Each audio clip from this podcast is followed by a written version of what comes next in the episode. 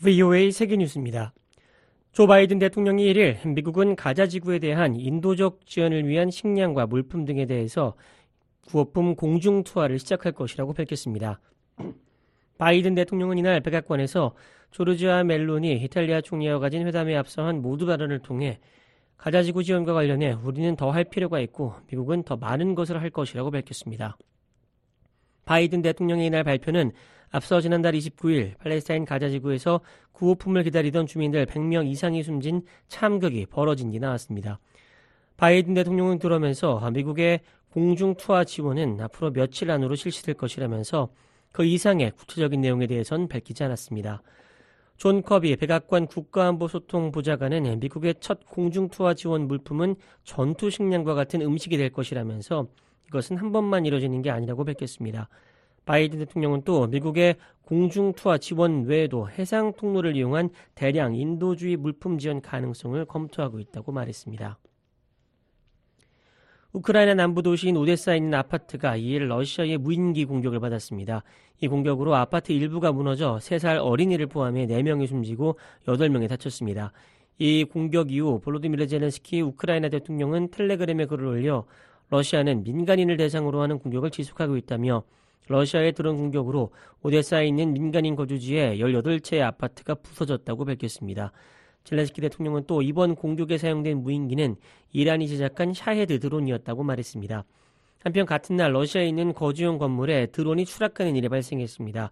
이날 상트페테르부르크에 있는 5층짜리 민간인 건물에 무인기가 충돌해 100명이 대피했다고 러시아 국가군의대가 밝혔습니다.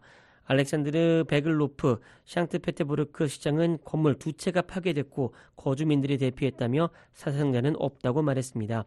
러시아 언론은 이번 사고가 격추된 우크라이나 드론이 추락하면서 발생했을 가능성이 있다고 전했습니다.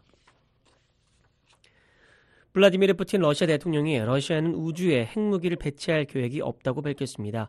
중국 신화통신은 1일 보도해서 푸틴 대통령이 이날 러시아 연방안전보장회의에서 이같이 밝혔다고 전했습니다. 크렘린궁은 푸틴 대통령이 이날 회의에서 우리는 이미 러시아가 우주에 핵무기를 배치할 계획을 가지고 있다는 일부 서방 관리들에 의해서 만들어진 거짓 의혹에 대해 논의했다고 밝혔습니다.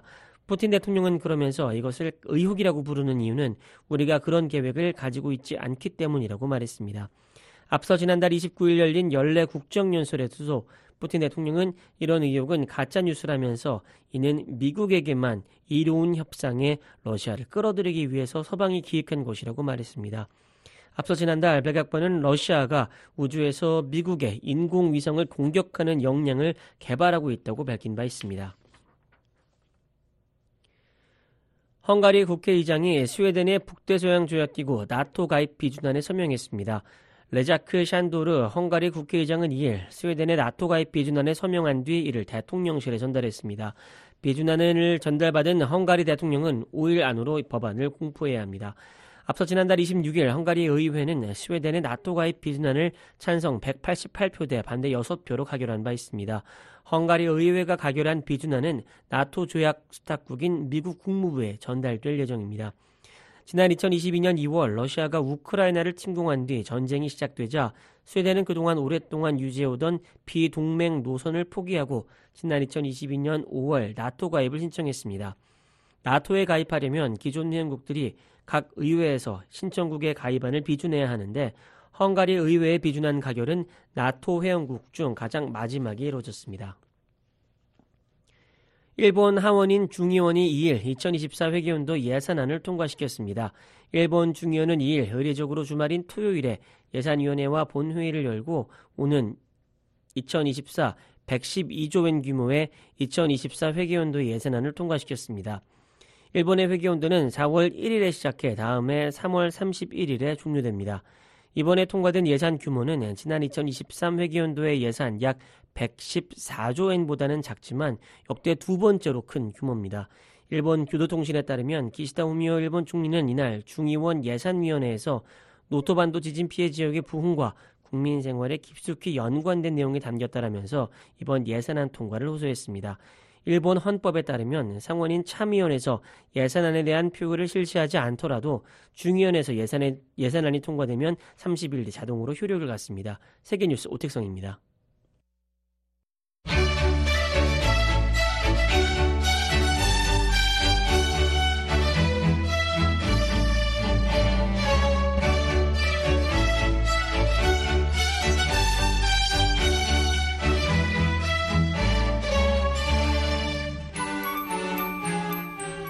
몽골에 태어난 음악가 중에 러시아 작곡가 림스키 코르사코프가 있습니다. 스페인 기상곡, 모음곡 세헤라 차드로 유명한 작곡가고요. 오케스트라의 악기 구성과 배치 등 이 관현악법의 대가라고 평가받은 니콜라이 림스키 코르사코프가 1844년에 3월 러시아 상트페테르부르크에서 태어났습니다. 러시아 귀족 집안의 자제였습니다. 또 집안의 군인이 많았습니다. 림스키 코르사코프도 해군 장교로 복무하던 중에 본격적으로 작곡을 시작했다는데요. 특히 러시아의 민족적 감성, 전설과 문학의 바탕을 둔 음악, 애국심을 부르는 러시아풍의 선율을 작품에 담아낸 것으로 유명한 러시아 국민학파 음악가 5명 중에 1명이 니콜라이 림스키 코르사코프입니다. 안녕하세요. 주말의 음악여행으로 오셨습니다. 저는 도성민입니다. 오늘 음악여행은 림스키 코르사코프의 모음곡 셰헤라자드로 시작하겠습니다. 사막장, 젊은 왕자와 젊은 공주입니다. 일본인 지휘자 세이지 오자와가 이끈 시카고 심포니 오케스트라 연주로 준비했습니다.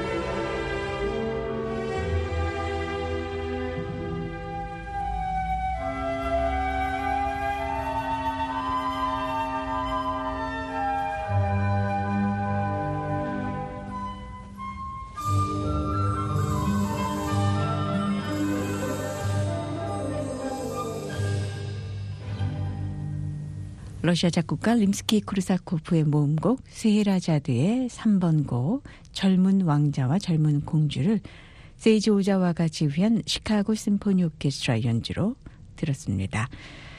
자, 3월에 태어난 클래식 음악가로 소개해드린 림스키 코르사코프입니다. 이 대표작 중에 하나가 바로 모음곡 세헤라자드. 예전에는 한국에서 세헤라자데라고 읽었었는데요. 너무나 유명한 고전입니다. 아라비안 나이트라고도 부르는 이 천일 야화 속의 여인 이름이 바로 세헤라자드고요. 왕비의 불륜으로 여성을 더 이상 믿지 못하게 된 이 샤리아르 왕이 매일 밤 한 명씩 온 나라의 처녀를 죽이자 이 상황을 해결하겠다며 나선 재상의 딸 이름이 바로 세헤라자드입니다. 밤마다 이어지는 세헤라자드의 재미난 얘기에 왕이 다음날 또 다음날을 기다리게 됐다는 건데요. 세헤라자드의 재담이 1000일 동안 이어지고 마침내 왕은 진정한 사랑을 깨닫고 세헤라자드와 행복하게 산다는 이야기가 있는데요. 이 1000일 야화의 1000일이 한자로 이 천날을 넘었다는 뜻도 있지만 페르시아에서는 끝없다, 무한하다 이런 의미가 있다고 해요. 그래서 지혜로운 세헤라자드의 끝없이 흥미로운 이야기라는 해석도 있습니다. 자, 림스키 코르사코프의 작품 가운데 왕자와 공주 이야기를 담은 오페라가 있습니다. 오페라 술탄 황제 이야기인데요. 악마의 섬에 간 왕자가 매의 공격을 받던 백조를 구해줍니다. 백조는 보답으로 왕자를 벌로 변신시켜서 멀리 있는 아버지 왕국으로 돌아갈 수 있게 해줍니다. 자, 윙윙 소리를 내면서 힘차게 날아가는 왕자 벌의 비행. 그렇게 인연이 된 왕자와 공주는 사랑에 빠지고 행복하게 잘 살았다더라라는 내용입니다. 왕궁으로 돌아가는 왕자 벌의 힘찬 비행. 작곡가 림스키 코르사코프는 그 장면을 음악으로 어떻게 묘사를 했을까요? 전설과 문학을 음악으로 풀어내는 능력이 대단했다는 림스키 코르사코프. 왕벌의 비행을 이렇게 표현했습니다. 오페라 술탄 황제의 이야기 작품 번호 57의 2막 1악장에 나오는 범블비의 비행입니다. 아주 짧은 곡인데요. 잉글리시 체인버 오케스트라 연주와 영국 바이올리니스트 나이젤 케네디의 현란한 연주로 듣겠습니다.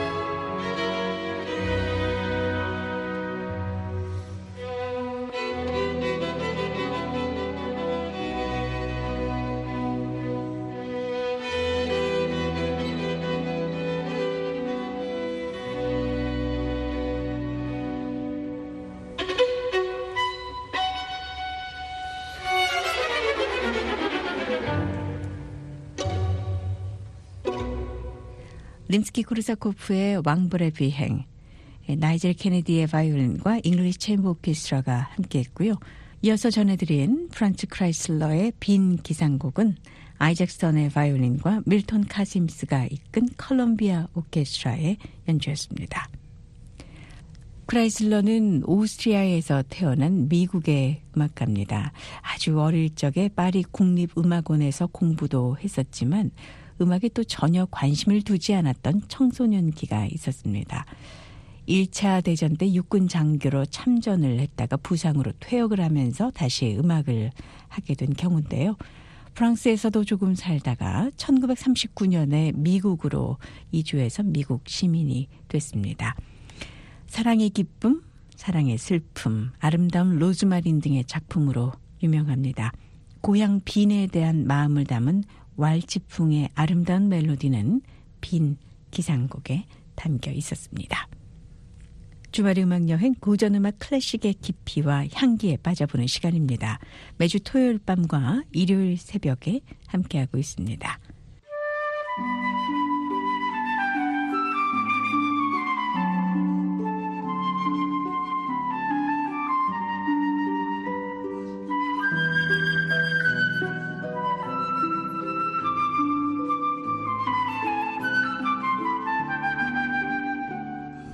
이 시간에 함께할 클래식 음악에 이르는 영화는 1986년 미국 감독 란다 헤인스가 만든 한국에서는 작은 신의 아이들이라는 제목으로 개봉된 영화 Children's of Lesser God입니다.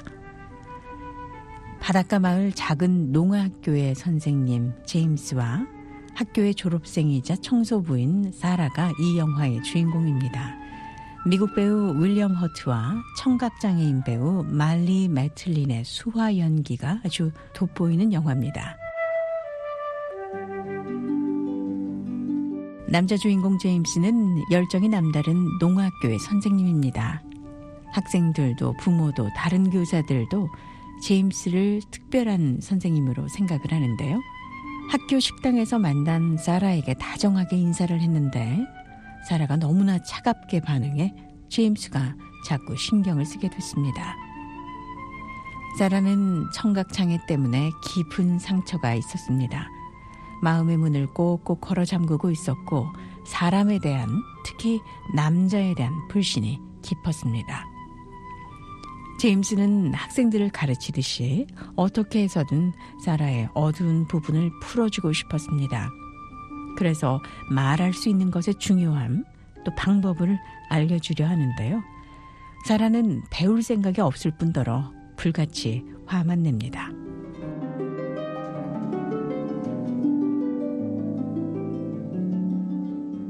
하지만 제임스의 끝없는 노력과 진심은 사라를 움직였습니다.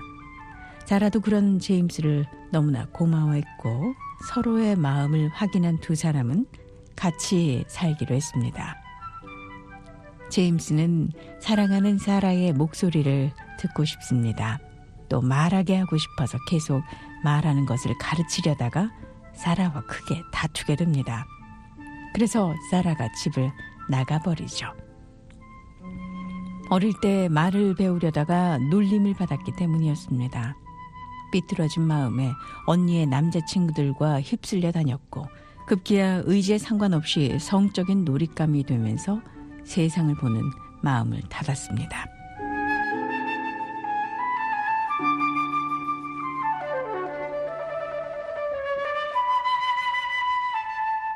제임스는 사라의 빈자리에서 무엇이 진짜 사랑이고 소통인지를 생각해 봤습니다. 수화와 눈빛만으로도 행복했던 시간에서 그 해답을 찾았고요. 내일 가게에서 일하며 대학 진학을 준비하고 있다는 사라의 소식을 듣고 멀리서 지켜보기만 할 뿐 사라의 선택을 받아들입니다.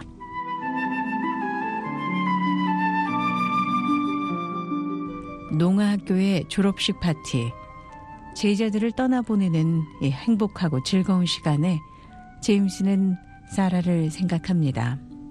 뿌듯하면서도 헛헛한 마음이 된 제임스.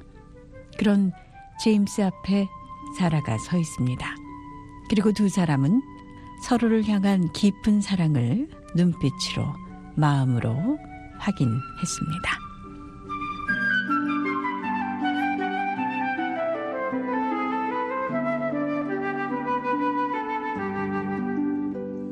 소리 없는 세계와 소리의 세계, 그 차이와 공감을 이야기하는 중요한 매개로 음악이 쓰였습니다.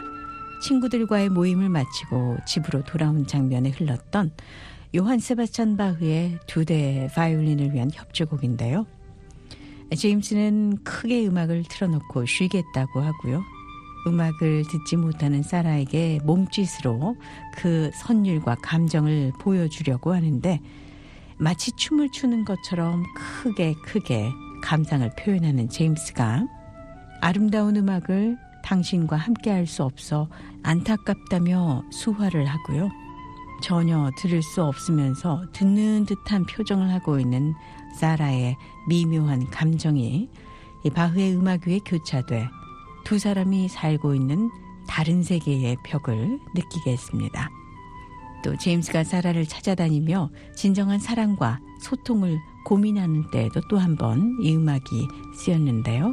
그때는 또 다른 느낌입니다. 자, 두 개의 바이올린이 이끌고 따르고 조화를 이뤄가는 이 작품의 흐름이 영화를 보는 이들에게도 감독이 전하고자 하는 메시지로 자연스럽게 연결되는 느낌이었습니다.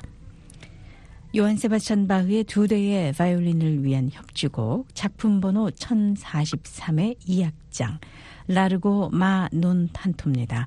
아이작스턴과 이자크 펄만의 바이올린, 그리고 조빈 메타가 제휘한 뉴욕 필하모닉 연주로 듣겠습니다.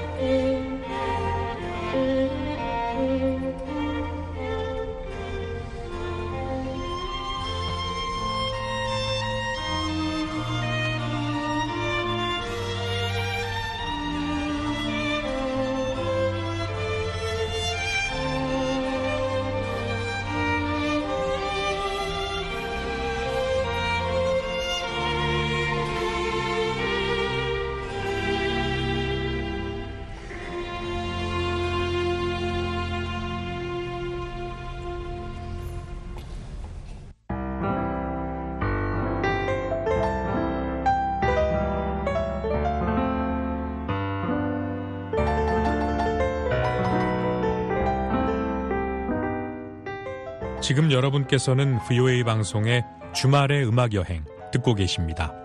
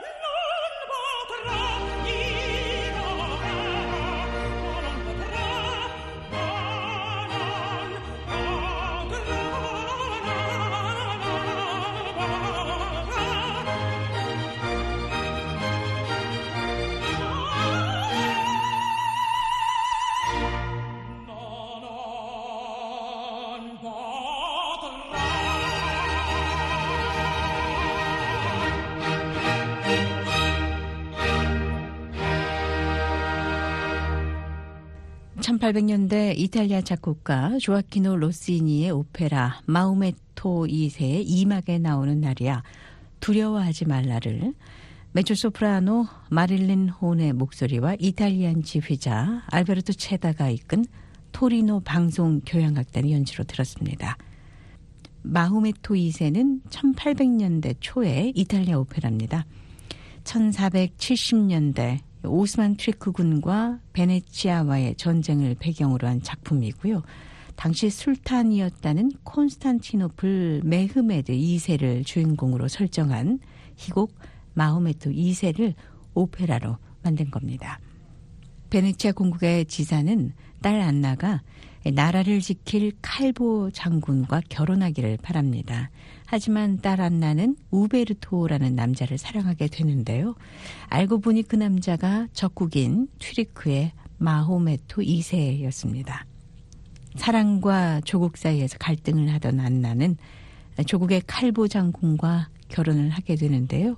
얼마 뒤에 우베르토의 베네치아 군이 튀르크를 함락시키자 스스로 목숨을 끊는다는 그런 줄거리의 오페라입니다.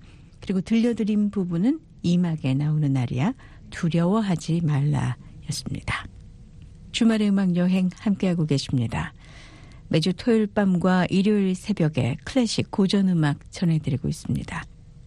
미국 작곡가 스티븐 포스터의 가곡 금발의 제니를 오늘 바이올린과 오케스트라 선율로 들려드리겠습니다.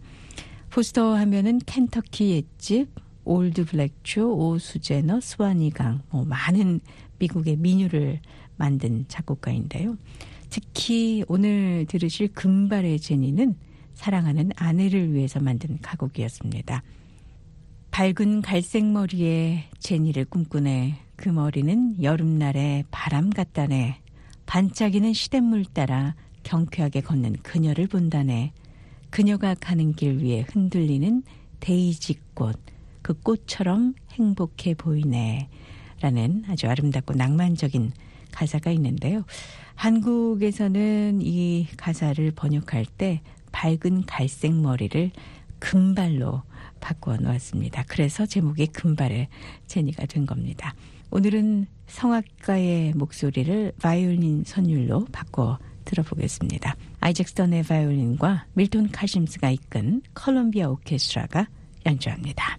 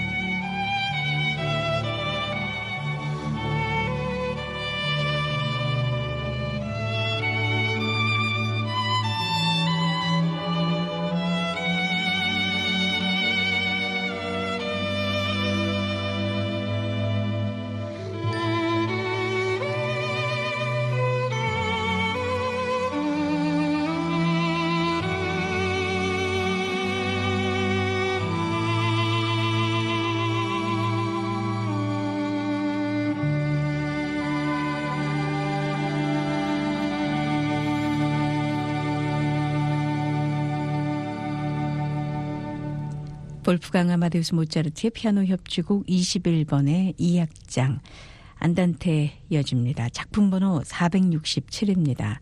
영화 엘비라 마디간의 주제곡으로 쓰인 후에 엘비라 마디간 악장으로도 잘 알려진 음악입니다. 미국의 피아니스트 에이미 도르프만의 연주입니다.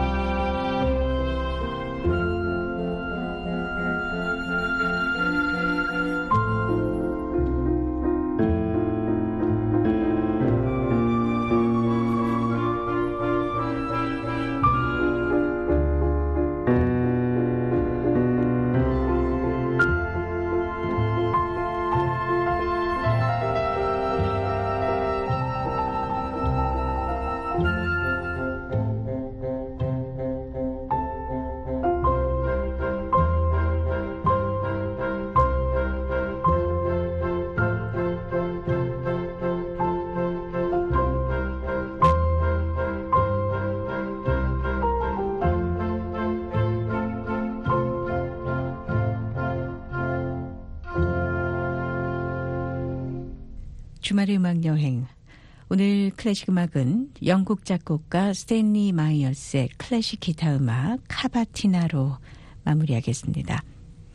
전쟁으로 상처받은 사람들, 인간성이라고는 찾아볼 수 없었던 그 참혹한 기억을 안고 살아가야 하는 군인들의 이야기가 담긴 영화 디어 헌터에 흘러서 더욱 신금을 울렸던 음악이죠. 담담하고 단조롭기까지 한 선율이 이 영화의 모든 것을 떠올리게 합니다. 호주의 기타리스트 존 윌리엄스가 연주하는 카바티나입니다.